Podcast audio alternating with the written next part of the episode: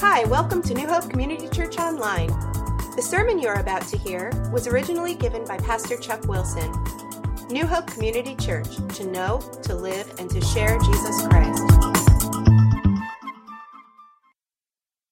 We're still in Mark chapter 5, the beginning part where Jesus Christ's power over demons, part 4. And the title for today is The People's Choice. Only I added a word, the people's bad choice. Mark 5 14 to 17. And I kind of got this idea from watching the headlines. The People's Choice Awards were this week. I didn't watch it, but I saw a lot of headlines. This person won and this person didn't win, and all kinds of stuff. And I thought they made some pretty bad choices based on a few of the people, although some good choices. But nothing compared to the bad choice that we see that these people are going to make here regarding Jesus here in Mark chapter 5. We're going to see that they make a, such a bad choice, they're actually going to pick pigs over a person's well being. And even worse, they're going to pick their pigs over Jesus. Shocking. Let's pray.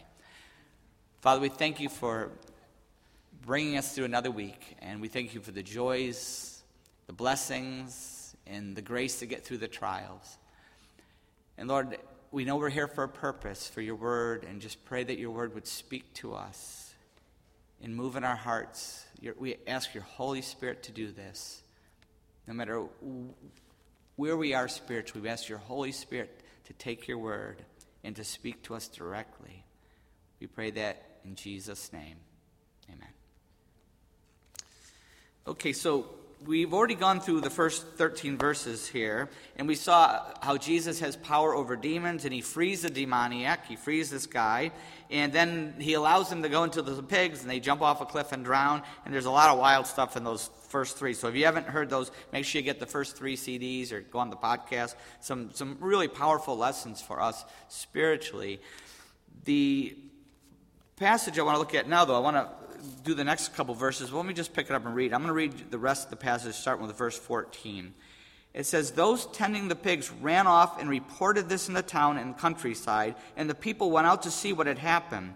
When they came to Jesus, they saw the man who had been possessed by the legion of demons sitting there, dressed and in his right mind, and they were afraid. Those who had seen it told the people what had happened to the demon possessed man and to- told about the pigs as well. Then the people began to plead with Jesus to leave their region. As Jesus was getting into the boat, the man who had been demon possessed begged to go with him. Jesus did not let him, but said, Go home to your family and tell them how much the Lord has done for you and how he has had mercy on you. So the man went away and began to tell in the Decapolis how much Jesus had done for him, and all the people were amazed. So we see in verse 15, we find this man that Jesus has cast the legion of demons out of. He's dressed and in his right mind dressed in his right mind. And that's what Jesus does for every one of us. When we put our faith in Christ, the, the, the, moment when you say, God, I believe Jesus died on the cross for my sins, to take my punishment, and I ask you to forgive me. And I put my faith in Jesus. I'm going to follow him. And we, we make that decision and pray that prayer and give our lives to Jesus Christ. We look to him for salvation. When that happens, he clothes us. The Bible teaches us that he clothes us with salvation. Just like this man was clothed now, he clothes us with salvation. He covers our shame. He sets us free. That's what Jesus does for us. And he starts to heal our hearts and our minds. Just as this man is in his right mind, he starts, he heals our minds. And, and it's a lifelong process because we have this brain damage, spiritual brain damage, that needs to be reversed. And it takes a whole life. But, at, but that's what happens as we get into the Word and as we hear the Word and as we follow, take steps of faith. We, Romans 12, 2 says, do not conform any longer to the pattern of this world, but be transformed by the renewing of your mind. That's what happens is we are transformed. Spiritually, it's done positionally, but the practical day to day is a lifelong process where we're transformed by the renewing of our mind. We're transformed into the image of Jesus Christ. And that's what Jesus does for us. He clothes us with salvation, He gives us a new mind. This is a picture. What happened to this man is a picture of every one of us. Now, I want to focus on two very different responses to this miracle. The first one we're going to do today, the next one will be in a couple weeks. Next week we have the vision sermon. But in a couple weeks, but the first one, I couldn't get past this one. There's just so much in it. Verses 14 to 17, I'm going to read it to us again. Look at the people's response. Those tending the pigs, ran off and reported this in the town and countryside, and the people went out to see what had happened. When they came to Jesus, they saw the man who had been possessed by the legion of demons sitting there dressed and in his right mind, and they were afraid. Those who had seen it told the, pe- the people what had happened to the demon possessed man and told about the pigs as well. Then the people began to plead with Jesus to leave their region. The people's choice, the people's bad choice, they begged Jesus to leave. They were more concerned about their pigs than they were about this man. Pretty crazy, isn't it? That they would ask Jesus to leave after this. You think they'd be excited that this man was healed, right? When you think that, they'd be like, wow, this guy's free, this crazy guy's free. But nothing's really changed, has it? Think about our lives. How many of us remember our, our, past life when we lived a different life? Maybe we lived, we were drunk all the time or, or you know, using drugs, you know, or just pot. It's just pot, you know. Uh, but if you tell people that Jesus set you free and you're not going to do those things anymore, what do they do? freak out, typically, right? What do you mean? You're not going to be like us anymore. You know, you know, they freak out. You think they'd be happy for us. Or, or if our family, some of you have experienced this, your family sees positive changes. You, you put your faith in Christ and you start to change, and people start to see these positive changes in your life, and they start to feel you out say, What's going on? We, well, how come your marriage is getting better? Your family's starting to heal up? Or what's, starting to, what's going on? We see you being different all of a sudden. Say, Oh, I'm a, I'm a, I, I've become a disciple of Jesus Christ. I'm born again. I put my faith in Christ. What? You've joined a cult. You've joined a cult. You know, they freak out, right? It, it, you think they'd be happy that your marriage is saved, right? Or they'd be happy that you're not, you know, beating your kids or whatever it is. You know, they'd be happy. But no, not if it means you're going to be a born again Christian. No, I know there's a lot of wacky born again Christians. The guy with the purple hair, John 3:16 at the football game, that stuff. But but you know what? We are born again Christians. We are. That, and that's a biblical term. I, I, know there's crazy people, and I don't like to use that word too much out in the world, but, but I use the word disciples of Jesus Christ. But Jesus said you must be born again. And if you're not born again, you're not a Christian. We are either born again Christians, we have to be spiritually reborn. There's a physical birth and there's a spiritual birth. And if we don't have that spiritual birth, we're not a Christian. So, anyway, uh, not, nothing has changed. And it didn't just Jesus' time, and, and we know what it's like now. It, I was reading, I have a great book just to show you how this has been like this throughout history. A great book called um, Faithful Unto Death. I found this book, and it talks about the, the, the movement, the, what I would call the evangelical movement in the Middle Ages where people started getting back to the Bible, and, and it was part of the Reformation, but it was even deeper than that. They really got back to the Bible. They believed in salvation by faith and being baptized as a believer, not as a baby, being baptized as a believer. It's all biblical stuff. And it tells the stories of different people who were persecuted. And, and one story I found really telling that really reminded me of what happened here. This guy was named Jan Block. He died July 23rd, 1569. And he, once again, believed salvation by faith, believer baptism. It was in the Netherlands, a Dutch town in the Netherlands. And Jan Block was uh, a wealthy, I'm going to read a couple passages here from it. It says, Jan Block was a wealthy young man, and as a consequence, did not have or need a profession or occupation. He did nothing. He lived on his wealth and spent his time in f- having fun. He was a 16th century playboy building his reputation in the taverns and nightlife of the area. You get the picture. He was a playboy. 16th century, that's all he cared about, that's all he did. He had a friend who became a Christian uh, and, and, started to witness to him and, and encouraged him to read the New Testament. He was so impressed by his friend's life change that he was convicted and he started to want the same peace that his friend had. His friend's name was Simon. He wanted to have that same peace. So he started to read the Bible. He got a hold of a copy of the Bible. He started to read the Bible for the first time. And he became convicted of his own emptiness and waste and became aware of God's call for him to live a new life. He put his faith in Jesus. He was baptized as a disciple of Jesus Christ.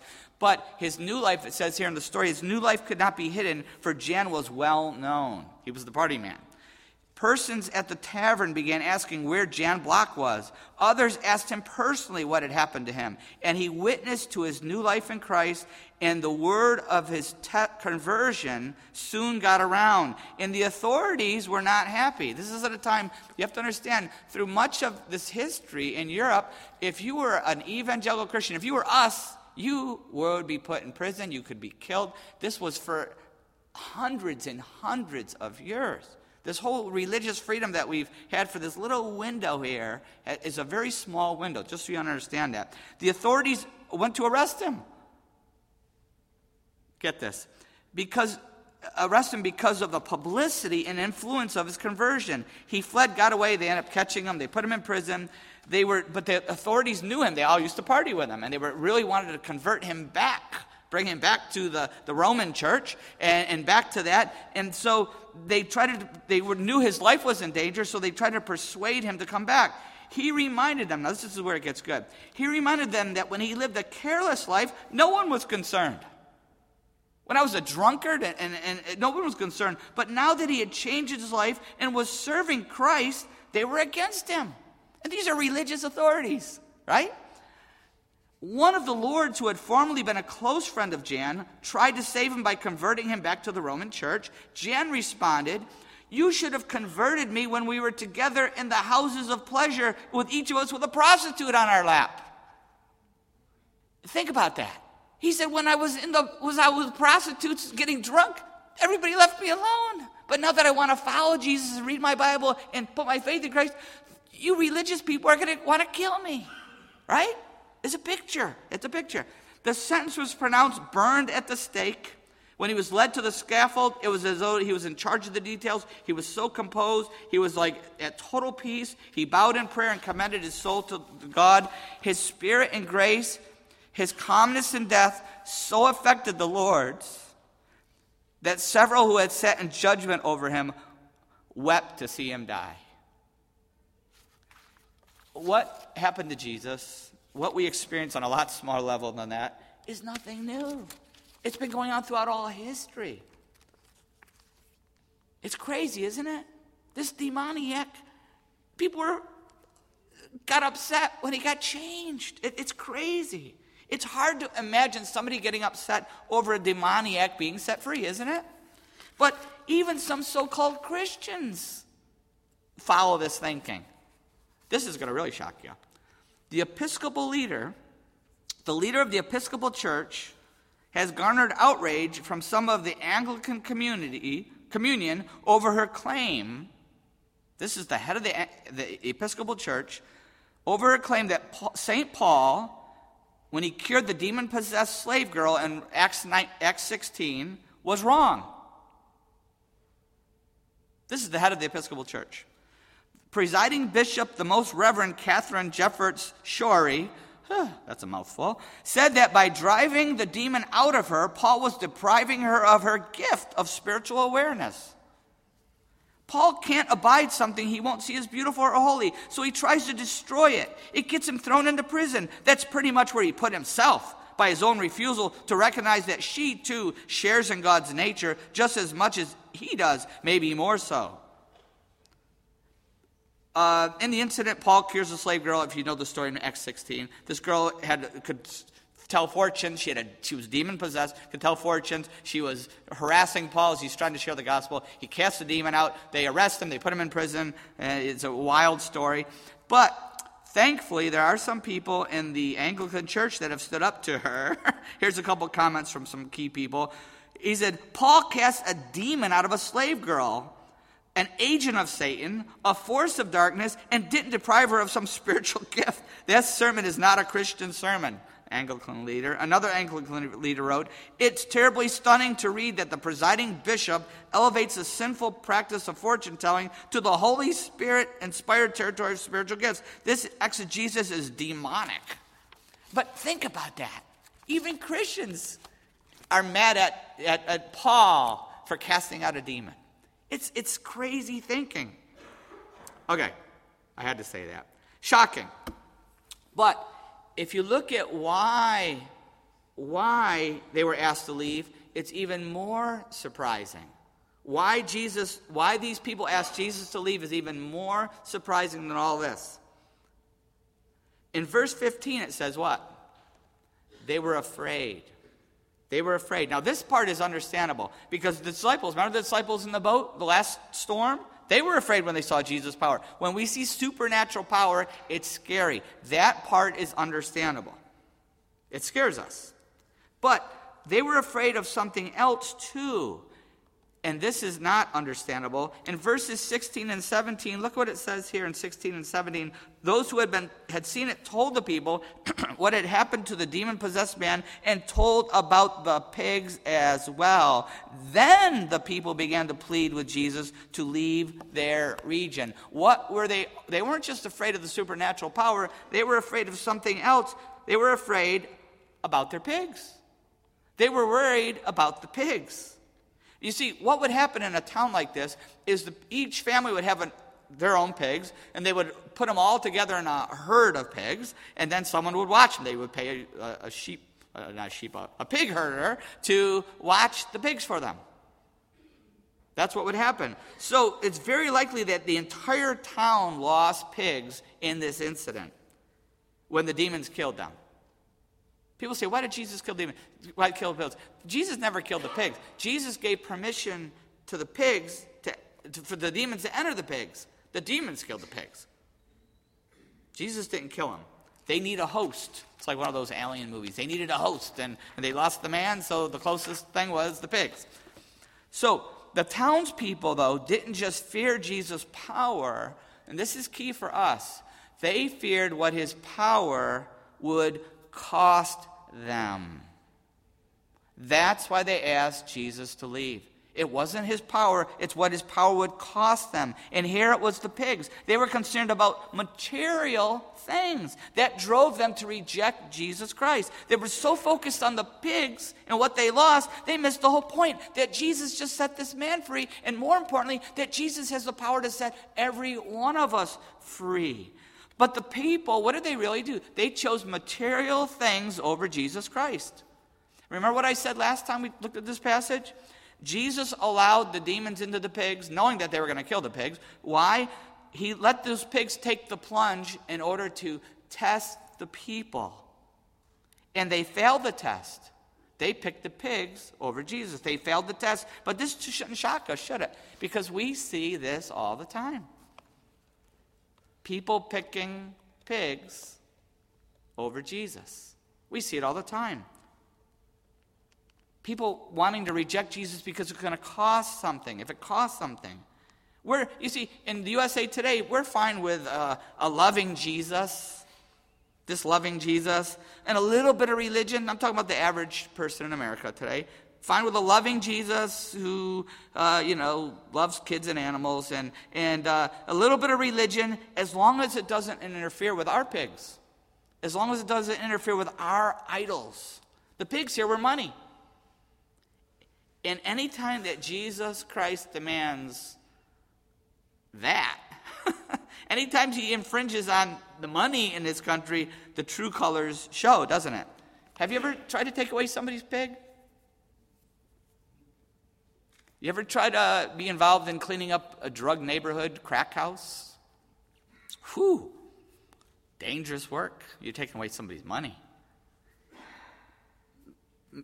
Pot is legal in many some states now, and they're trying to make it more. But but it, listen, uh, that's there's big money in in pot,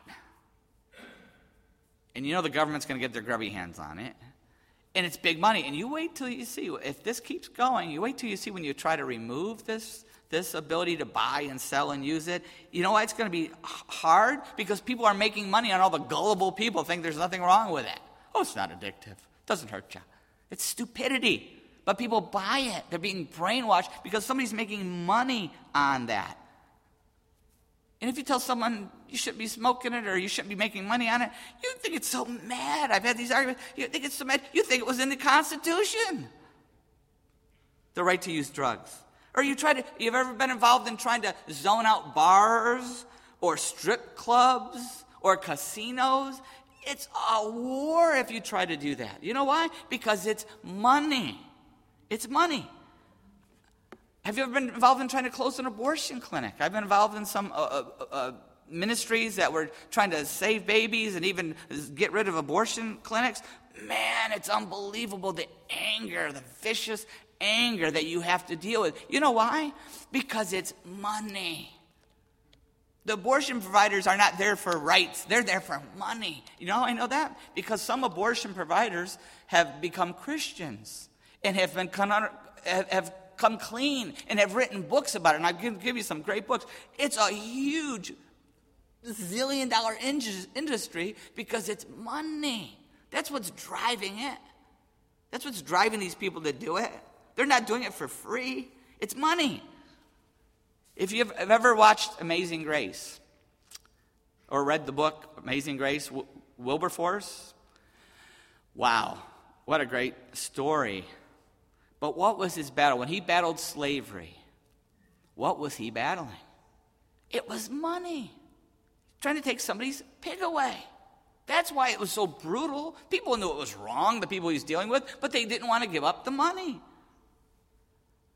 Smoking. I was reading an article that this is the 50th, this week was the 50th year, 50 year anniversary of finally allowing someone to publicly expose that smoking is bad for you. Shocking, isn't it? 50 years ago, they, they had uh, a, this big medical bunch of doctors got together gave a big speech they finally made it and they were so worried and you know why it took so long everybody knew smoking was bad for you killing lots of people but they couldn't say it because the government and everybody was in on making so much money on the tobacco. In fact, they were worried. Their main concern with the timing of the speech was how not to sink the stock market when they gave the speech. Google it, it's an amazing story. Whenever you touch somebody's pig, they get angry. And just like we saw with Jesus. You want to, dealing with pigs, you want to really tick someone off?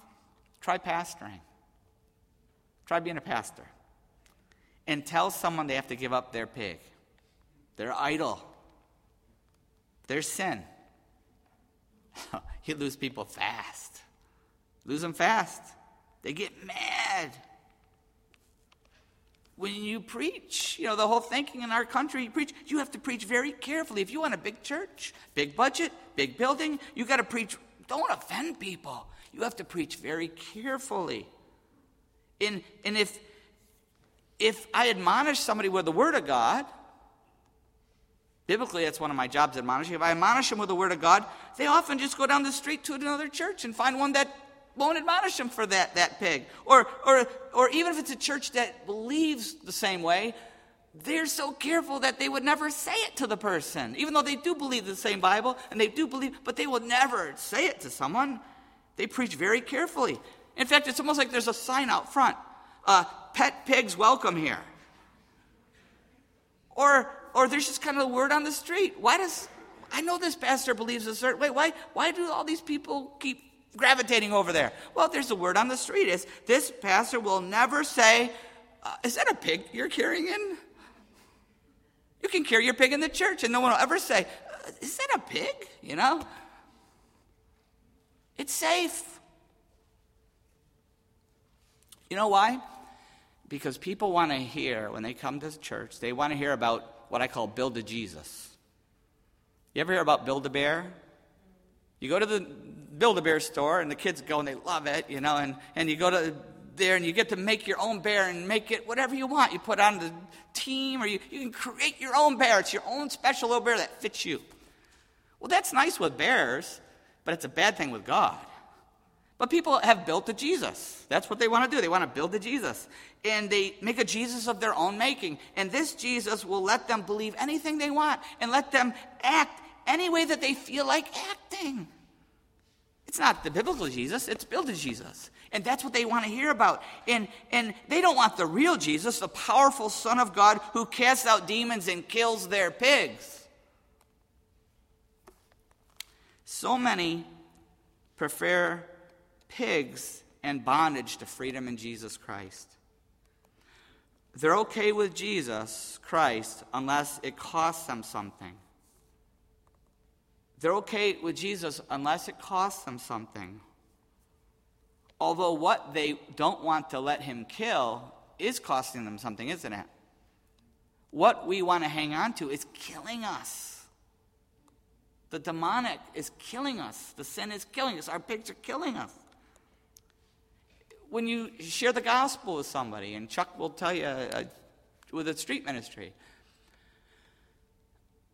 it's easy to lead somebody to Christ. Right, Chuck? A lot of people do it. Uh, Chuck Harrison on the street there with the streetlight ministry. It's easy to lead someone. Just don't talk about repentance. Make salvation free. And it is free. We know it's free. You can't earn it. But make sure there's no cost or cost involved. Just make it a free ticket that you can just receive. Lots of people will want that Jesus, want that salvation. But if you add repentance to the mix, you say, not only do you have to put your faith in Jesus and receive that free gift, but first you repent of sin and ask for forgiveness, and then you can receive that free gift. It's free. But you got to let something go. Not too many hands go up, right, Chuck? Not too many hands.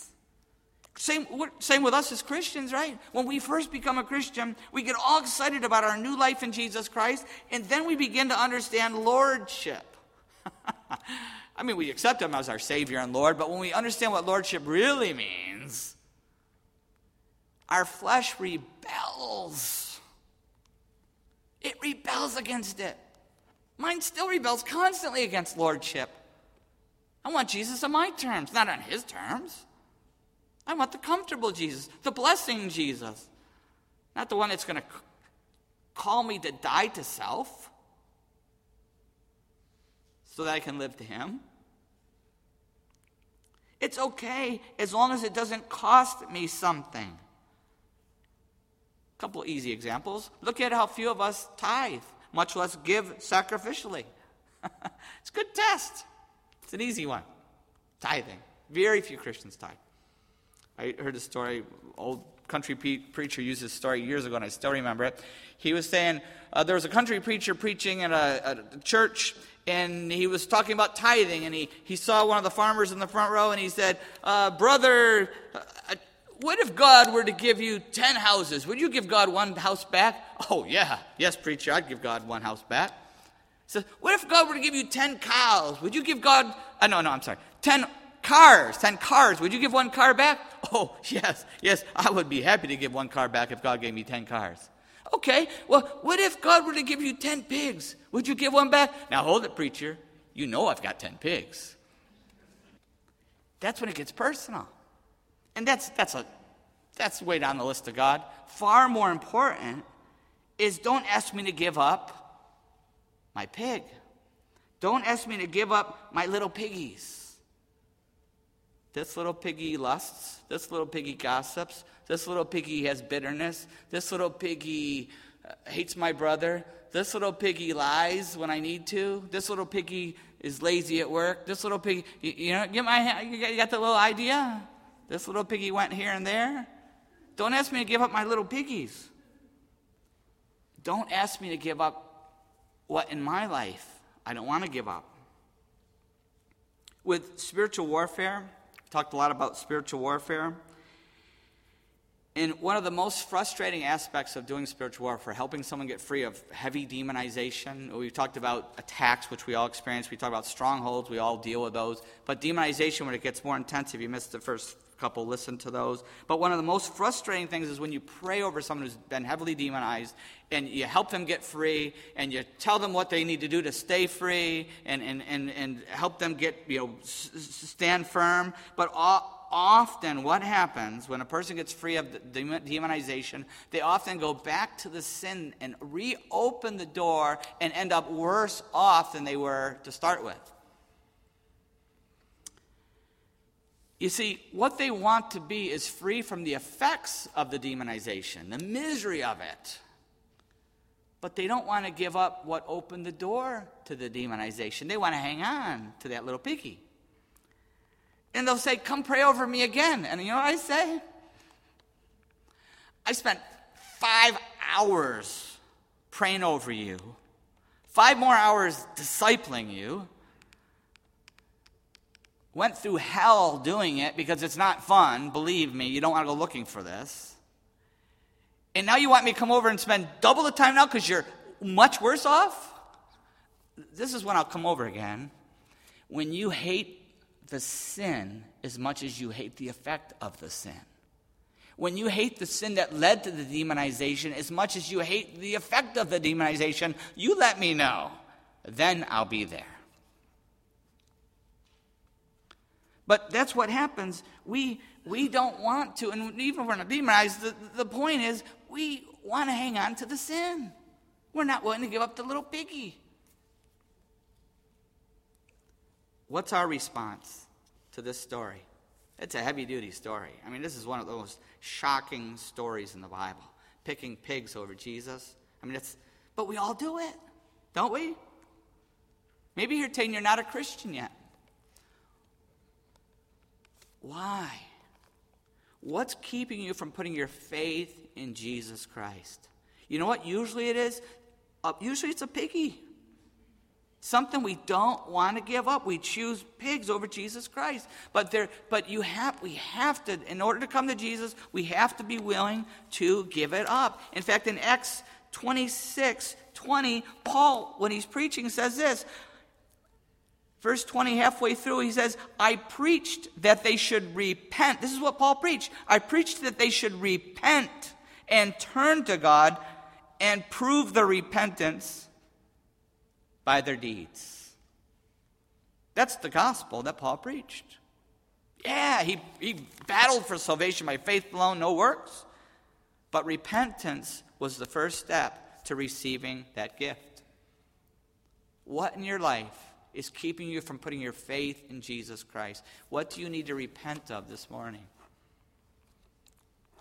Those of us who are already Christians, we've put our faith in Christ, we've claimed Him as our Savior and Lord. But are we willing to put Jesus over the pigs? Will we put our strongholds over intimacy with Jesus Christ? Every time that we willfully go back to that stronghold and willfully go back to that sin, every time we do it, we are saying, Jesus, stay over there. I want this. We're, we're breaking our intimacy and our closeness with Jesus in order to hang on to the sin. And it's just a big, It's a little piggy. That's what we do. I mean, really, if you if we, if we say, well, I'm going to look at this or watch this or click on my computer or this or TV or, or say this or think this, every time we do that, we're really saying, Jesus, I don't want to be close to you. Because that's what sin does. It drives a wedge between us. That's why 1 John 1 9 is so important. If we confess our sins, He is faithful and just to forgive us our sins and purify us from all unrighteousness. It has to be a constant cleansing to keep that intimacy. Are we going to get our healing and keep our freedom in Jesus Christ? Keeping our freedom. I want to encourage you. Several people said to me, I want, I want what you've been preaching about. How do I get it? I want to encourage you to talk to myself or Kim or another Christian brother or sister here. We have some excellent discipleship material uh, by Neil Anderson. One is called Victory Over the Darkness, the other one is called The Bondage Breaker. Two vital books to understand who we are in Christ and how to break the bondages in our life, the strongholds in our life, even the demonizations in our life. We have to break that. I want to encourage you to get your healing and get your freedom. Uh, there's some great Christian counselors that can help you do it. Kim and I will connect you. We'll do it with you ourselves. We'll connect you with someone. But I want to encourage everyone to battle for your freedom. Victory over darkness and the bondage breaker. Key, key concepts for Christians. Romans 12, 2. Do not conform any longer to the pattern of this world, but be transformed by the renewing of your mind. Let's pray. as we go to this time of prayer. This is heavy duty stuff. This passage is, is deep, it's vital. Let's do business with God right now. Maybe you're here saying you're not a Christian yet. You've let something keep you from coming to Jesus Christ. But today could be the day where you say, God, I surrender this pig to you. I repent. I ask you to forgive me because I'm repenting of my sin. I put my faith in Jesus Christ, who died on the cross for me. I put my faith and trust and hope in him. I'm going to follow Jesus as my Savior and my Lord. I'm going to follow him. If you've prayed that prayer and given your life to Jesus Christ, you are now like this man in Mark 5. You are now clothed with the salvation of God. You are now clothed with Jesus Christ. You have been given a new heart, a new mind. You've become a new person. I want to encourage you to tell somebody, tell me on the way out, send me a text, send me an email, fill out the card, tell someone else here. Let somebody know so that we can help you reach your potential in Jesus Christ and encourage you in your new faith. For those of us who are already Christians, how is the Holy Spirit speaking to us? What have we put over intimacy with Jesus Christ? Which little piggy?